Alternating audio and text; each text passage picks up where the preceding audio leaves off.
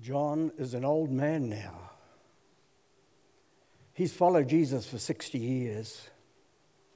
He was just a young man when he said goodbye to his old life and he set out following Jesus. Maybe in his early 20s, maybe a teenager when he made that decision. When he was a young man, he was called by Jesus the Son of Thunder, along with James's brother. He had his temper on the hair trigger, but the years have gone by. And now he's an old man, and it's the last decade, probably, of the first century. And things have changed for John. He's the only living apostle of Jesus. All the others have died, and they've died horrible deaths, violent deaths. And he's an old man and the last of those apostles of the 12 that followed Jesus. He lives in Ephesus. Ephesus is on the seaboard, the western seaboard of what we today call Turkey. And because he's so old and because he's so looked up to, all around him, people admire him and they come to him for counseling. And it's a time when he's writing a lot of stuff. He writes first, second, third, John. He writes what some people call the Apocalypse and what we call the book of Revelation. And it's at this time that he writes the Gospel of John, possibly. And so things have changed. And John is now writing to God's people, he's writing to us. And the breath of God is upon every page. And it's not long before he spends his last days and he meets his Lord. And as an old man, he writes to God's people and he writes to us. I'm going to ask Hannah to read our text of discussion this morning.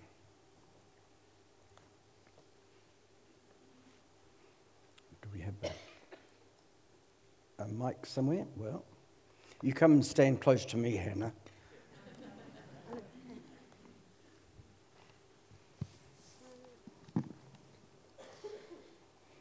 This is the message we heard from Jesus, and now declare to you God is light, and there is no darkness in him at all. So we are lying if we say we have fellowship with God, but go on living in spiritual darkness. We are not practicing the truth. But if we are living in the light, as God is in the light, then we have fellowship with each other, and the blood of Jesus, his Son, cleanses us from all sin.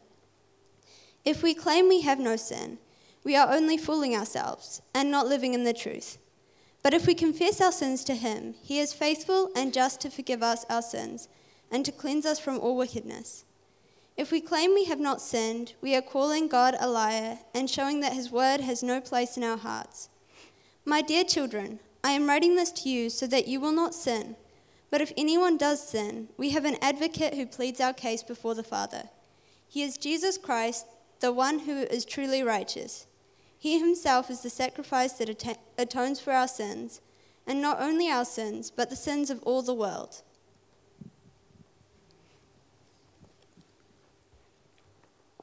Thank you, Hannah.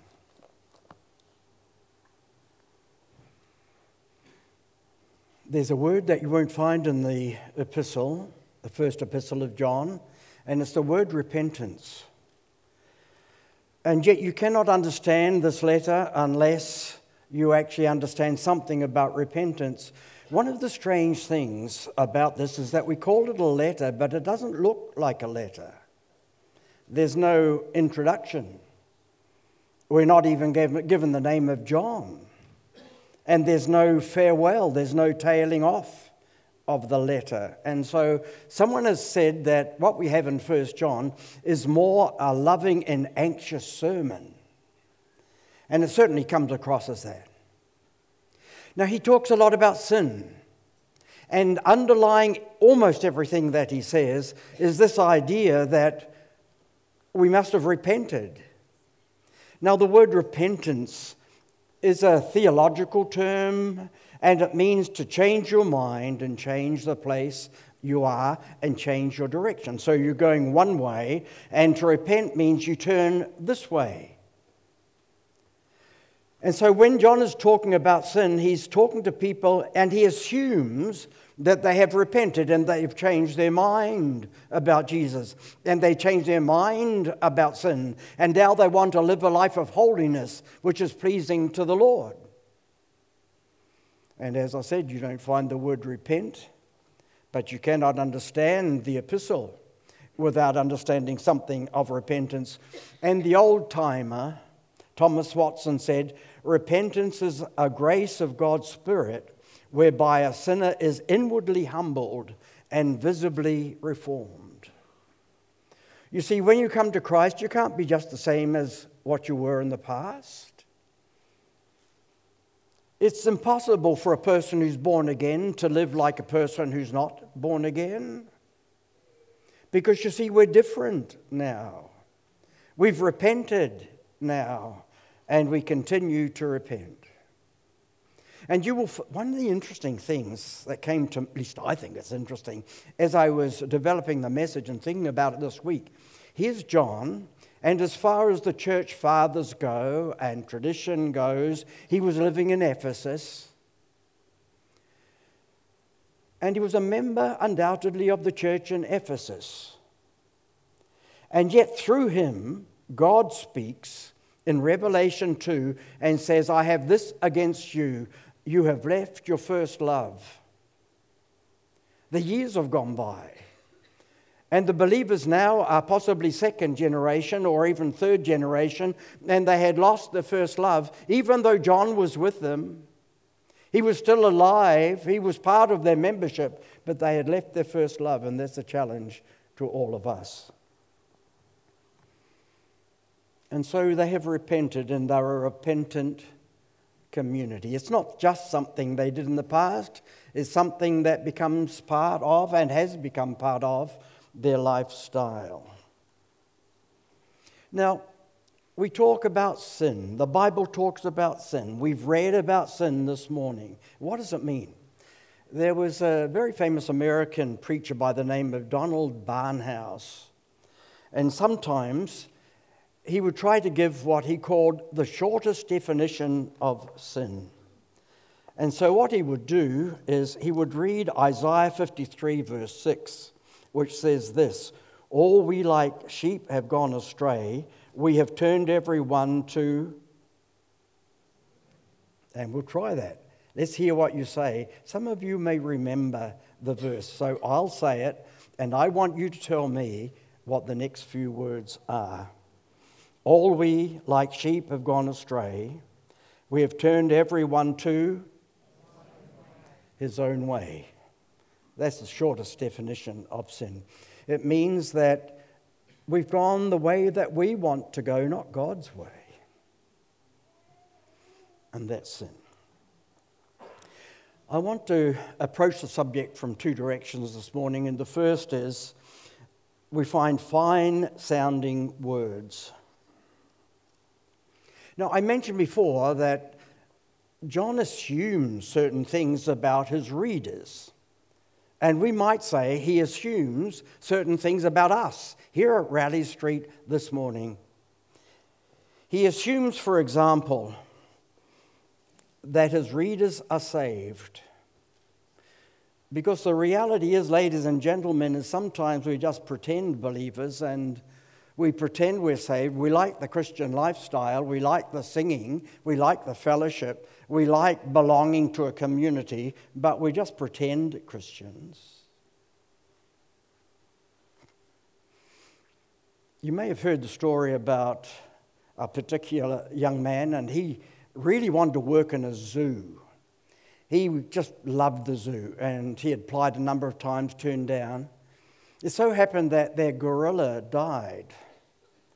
And so the authorities in the, in the zoo said, Look, uh, has died, but if you want a job here, what we'll do is put you in a gorilla suit and you pretend you're a gorilla until the real gorilla arrives. And so he, he said, Yeah. He said, Because I'd like to do that. And he was promised that he would get a permanent job if he did this role play. And so he pretended he was a gorilla, and that happened for quite a long time. And he would, if I can use the expression, ape at being a gorilla. Suddenly, one day, he saw a lion bounding towards him, and he looked very ferocious. And this young man in a gorilla suit, he got really frightened, and he started to scream out. And the lion said, Keep quiet, or you'll get us, you'll get us both fired. you know. Now, it's, it's easy to pretend, and you come to a place like this, and it's easy to look like you're a Christian, but are you? Our Lord Jesus said the door of opportunity one day will close and people will come and they'll knock at the door and they'll say, Lord, Lord, open to us. And He will say to them, I don't know you. And they'll say, We ate in your presence, we took the communion. You walked in our streets, we heard you preaching. And Jesus says, Depart from me, I never knew you. And Paul, when he's writing to the church in Corinth, the second epistle, chapter 13, he said, Examine yourselves to see if you're in the faith. And we have to do that. And I would just ask, on the authority of God's word, are you in the faith? Or are you a pretender? But John, when he's writing, he actually works on the assumption that his readers are true believers but it's always good to examine our faith, and it's always good to make sure that we're saved. The second assumption that he has is that, he, that we want to please our Savior because you see, we're saved. And we want to please our Savior. And so we aim to do what Jesus requires, and at the same time, we're very fragile and we are needing forgiveness. Christians never claim to be better than anybody else. Christians only claim to be sinners, saved by the grace, the unmerited favor, and kindness of God. But that's all we claim, and it's nothing of ourselves. But our lives have been changed. Again, as I was thinking about this message, I was thinking of John 3:16, which reads, and many of you will know this, you know it by heart. God loved the world so much that he gave his one and only Son, that whoever believes in him should not perish but have everlasting life. And John recorded those words in his book, the Gospel of John.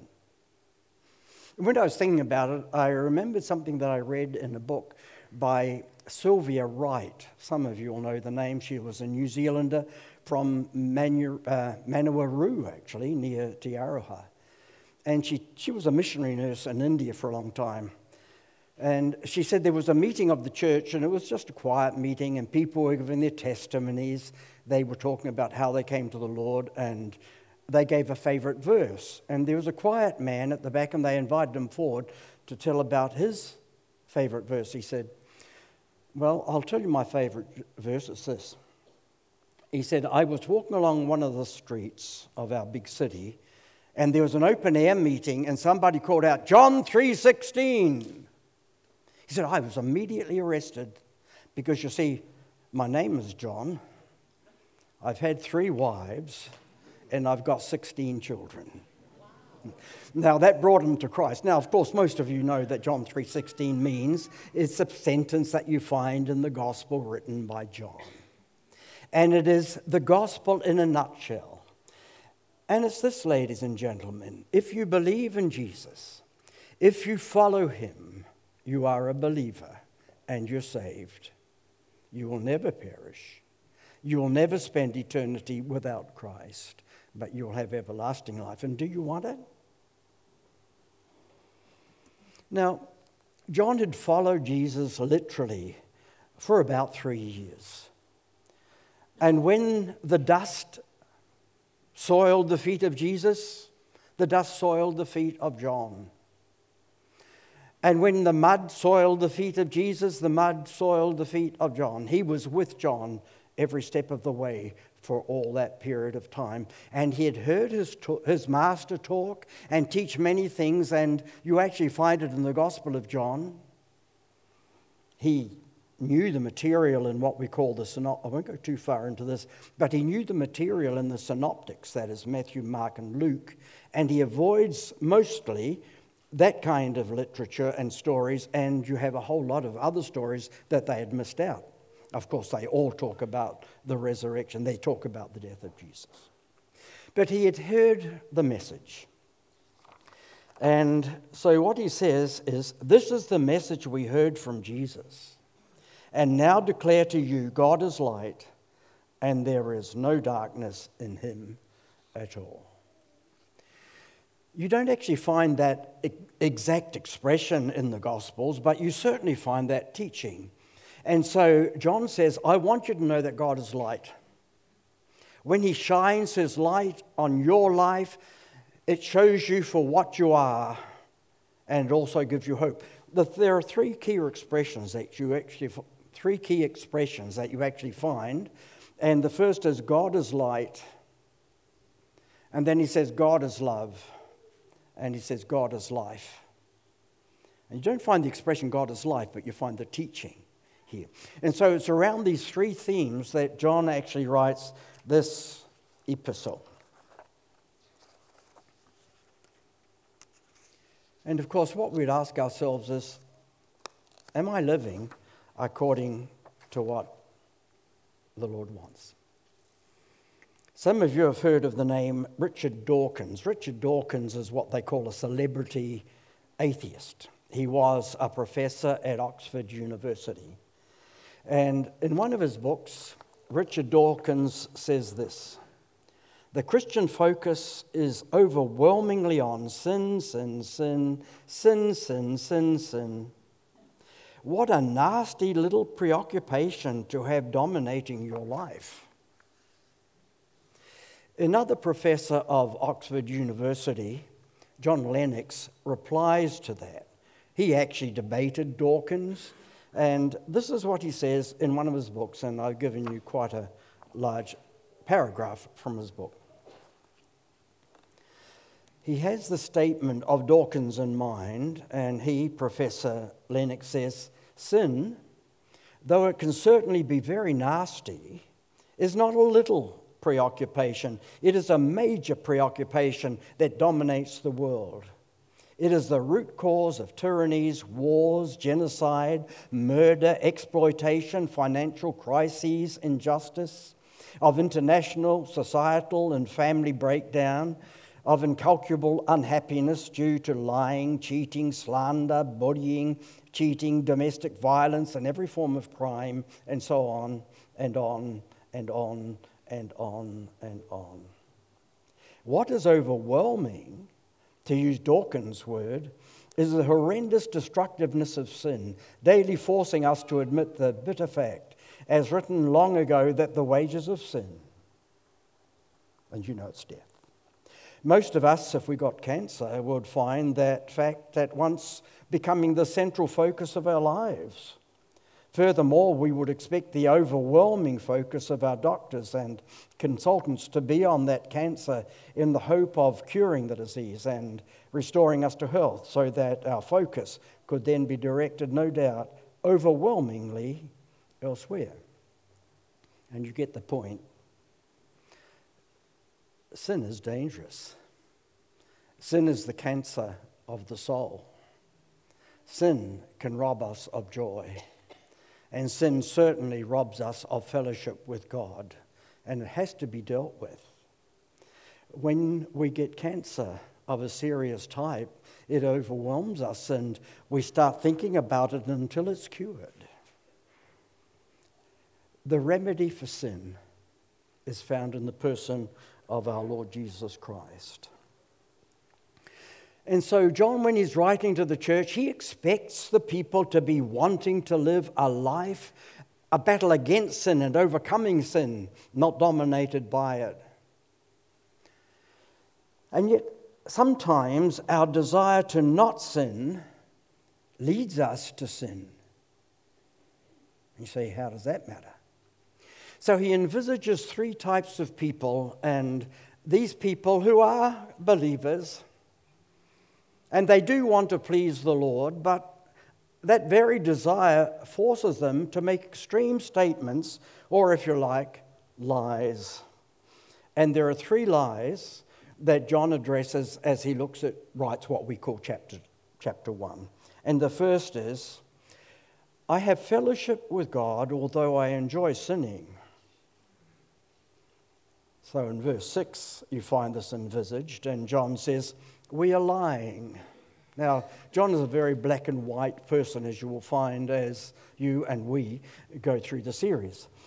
But he says, We are lying if we say we have fellowship with God, but go on living in spiritual darkness. That can't happen.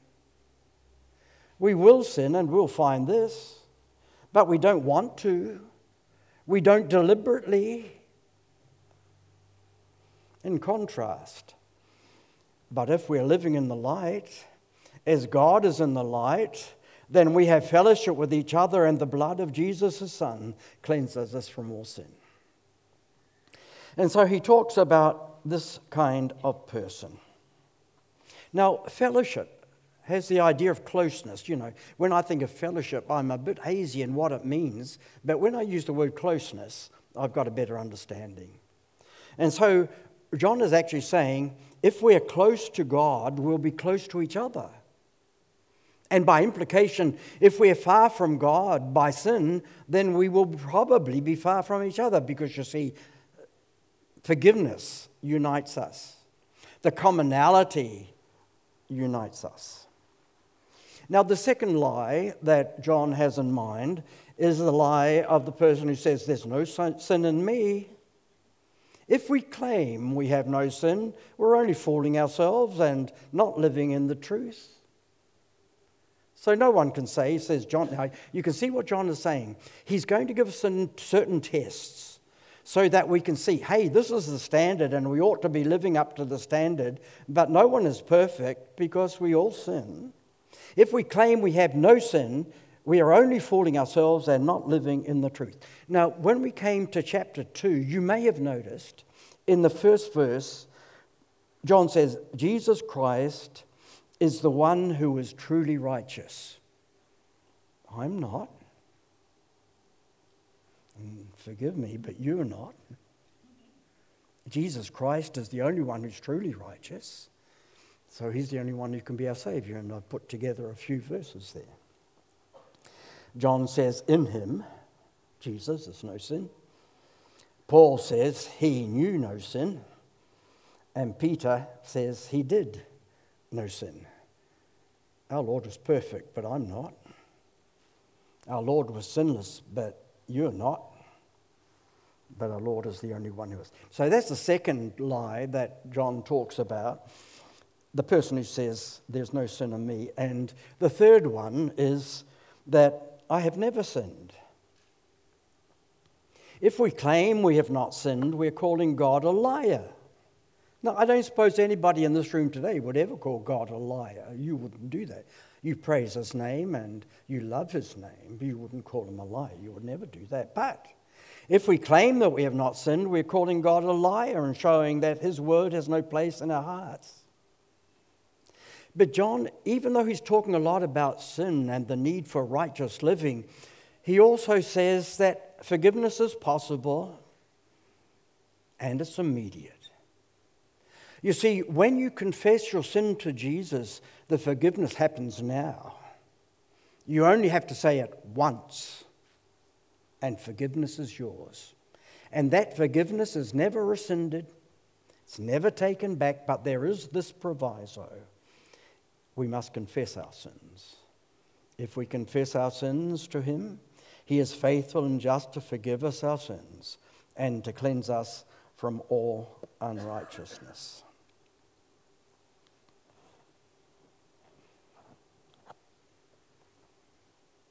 but you'll be tempted. And I'm tempted. We all are. Sometimes people say, oh, the devil made me do it. No, he didn't. Sometimes the devil may tempt you to do it, but you don't have to, as we'll find out. And as believers who aspire to be the men and women that God wants us to be, we want to overcome this temptation. We don't want to sin. And that's because we're born again. The Spirit of God lives in us now. We don't want to sin that way. And so temptation can be defeated. It can't be shunned out of our lives. We all face temptation. Sometimes it's to lie. And sometimes it's to be hypocritical. And sometimes it's to be sexually immoral. And sometimes it will be to defraud the government, and so on. The temptations abound, but no one has to sin, as we'll find out shortly. You may have heard of the name Luis Palau. Luis Palau tells of when he was a young man, and he lived in the Argentine. Eventually, he became one of the great evangelists. He died just a few years ago, I think it was last year, actually. And Palau says he was a young man in the Argentine, and he was getting on in life, and by that I mean doing well in life. He was working in banking, he spoke English perfectly, he spoke Spanish perfectly. And he said his friends wanted him to go to carnival. Now, he said, I was a young man. And I didn't know, I didn't want to go to carnival because I know it would lead me into some kind of sin. He said, I'm different now, but in those days when I was young, I didn't like to tell my friends that it would be too tempting for me, so I didn't want to go. And he said, before he went to sleep that night, he prayed to the Lord and he said, Lord, please help me. I don't want to go to carnival tomorrow, but I'm finding it hard to say no to my friends. He went to sleep. When he woke up in the morning and he put his feet on the floor, he realized there was something different. And he felt his face and he had a fat lip. His lip had gone all fat during the night. So he rang his friends and said, Look, I can't go to carnival because I got a fat lip. They said, Oh, come on. Yes, no, I can't go because I got a fat lip. So he insisted. And he said, It's the only time in life that he's thanked the Lord for a, thing, for a fat lip. You know. Cry out to the Lord. If you find yourself going through a time of temptation, cry out to the Lord. Henry Moorhouse was an early Brethren evangelist in Britain, and he was a pickpocket before he became a believer. And when he became a great evangelist, but in the early days of his Christian walk, he found that every day he went uptown and went out, he would always put gloves on because if he had gloves on, he couldn't be a pickpocket. And sometimes we have to do things to make sure that we don't revert to the kind of person that we were before we repented. Billy Graham was being interviewed on television, Billy Graham being an evangelist, and he was asked by the interviewer if he had ever been tempted to sin sexually.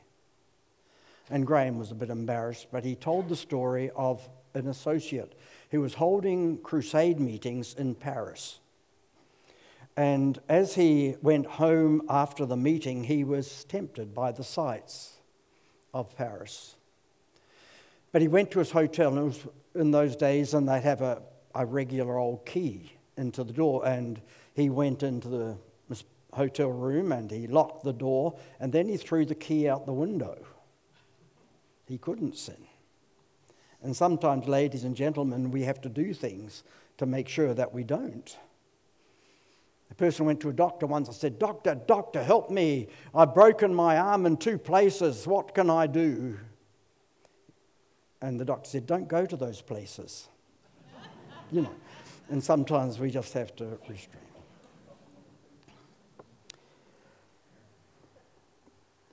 So the first thing is high sounding words I have never sinned. There's no sin in me. And John is saying, Yes, there is. Be careful.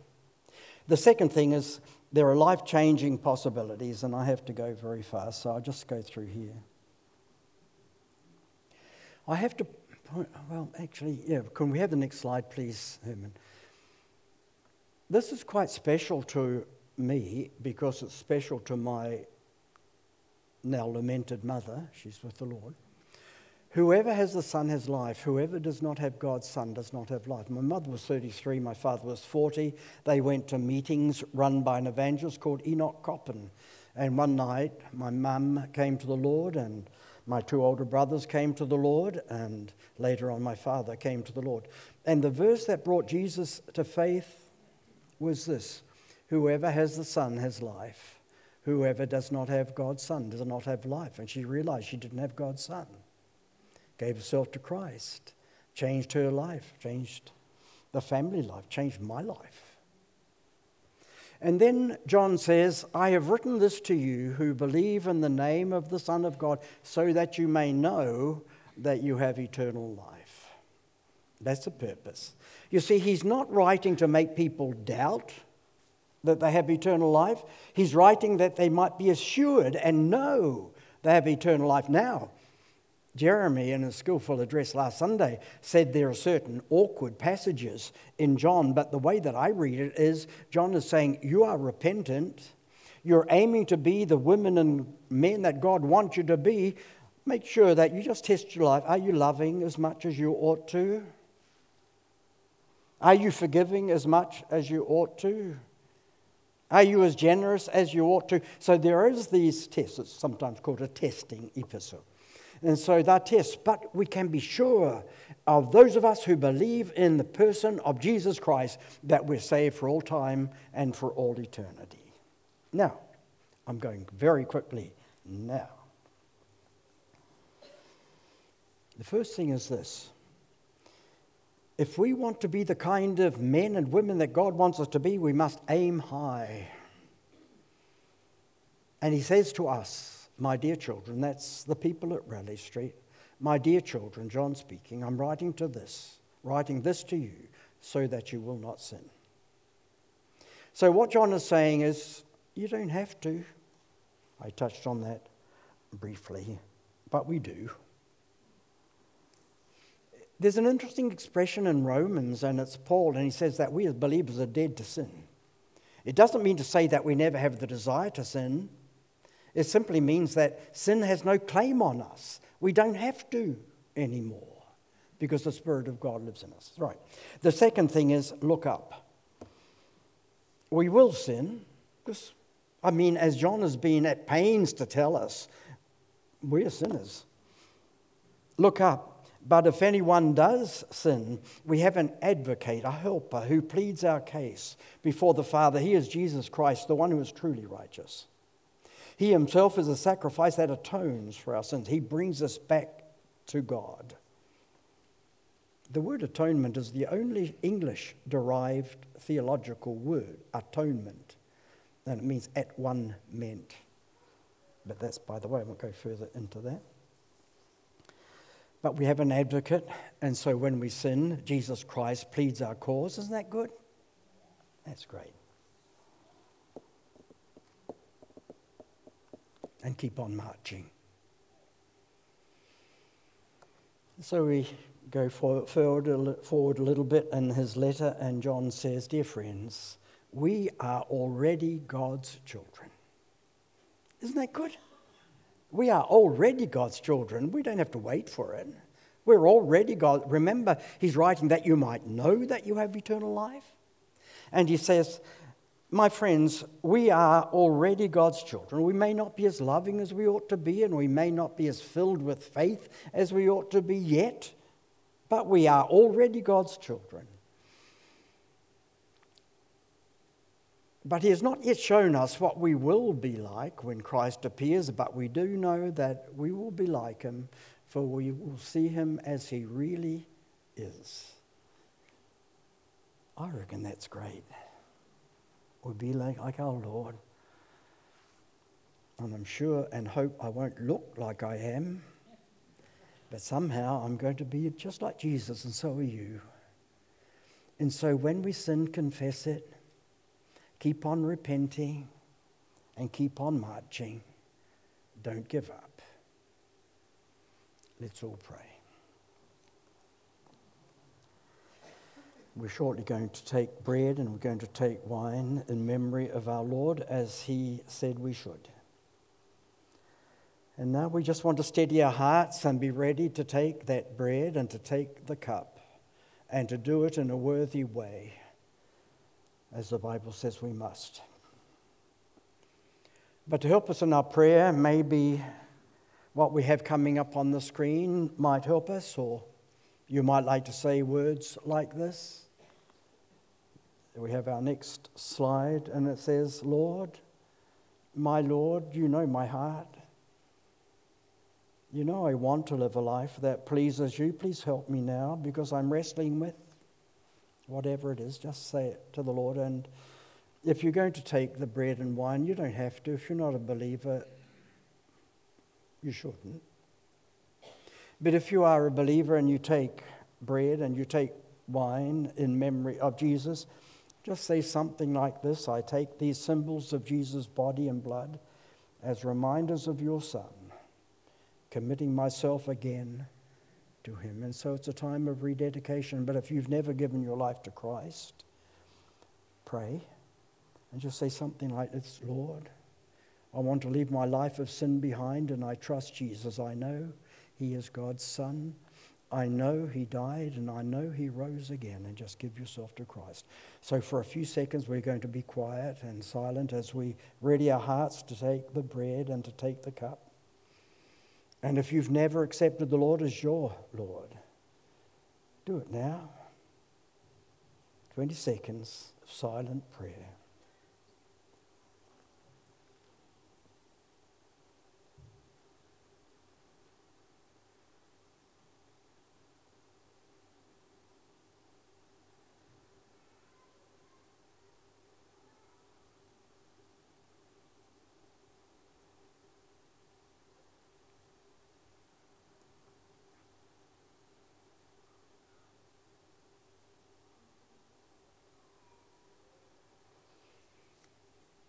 Oh Lord, we thank you for sending your Son. Thank you that he shed his blood for us. Thank you that he gave his body for us. And we're saved now. We're safe now because of all that Jesus did and for all that he is. We thank you. We thank you for the bread. We thank you for the cup. And we thank you in the name of your Son. We rejoice in you. We're safe in you. And we love you. Amen.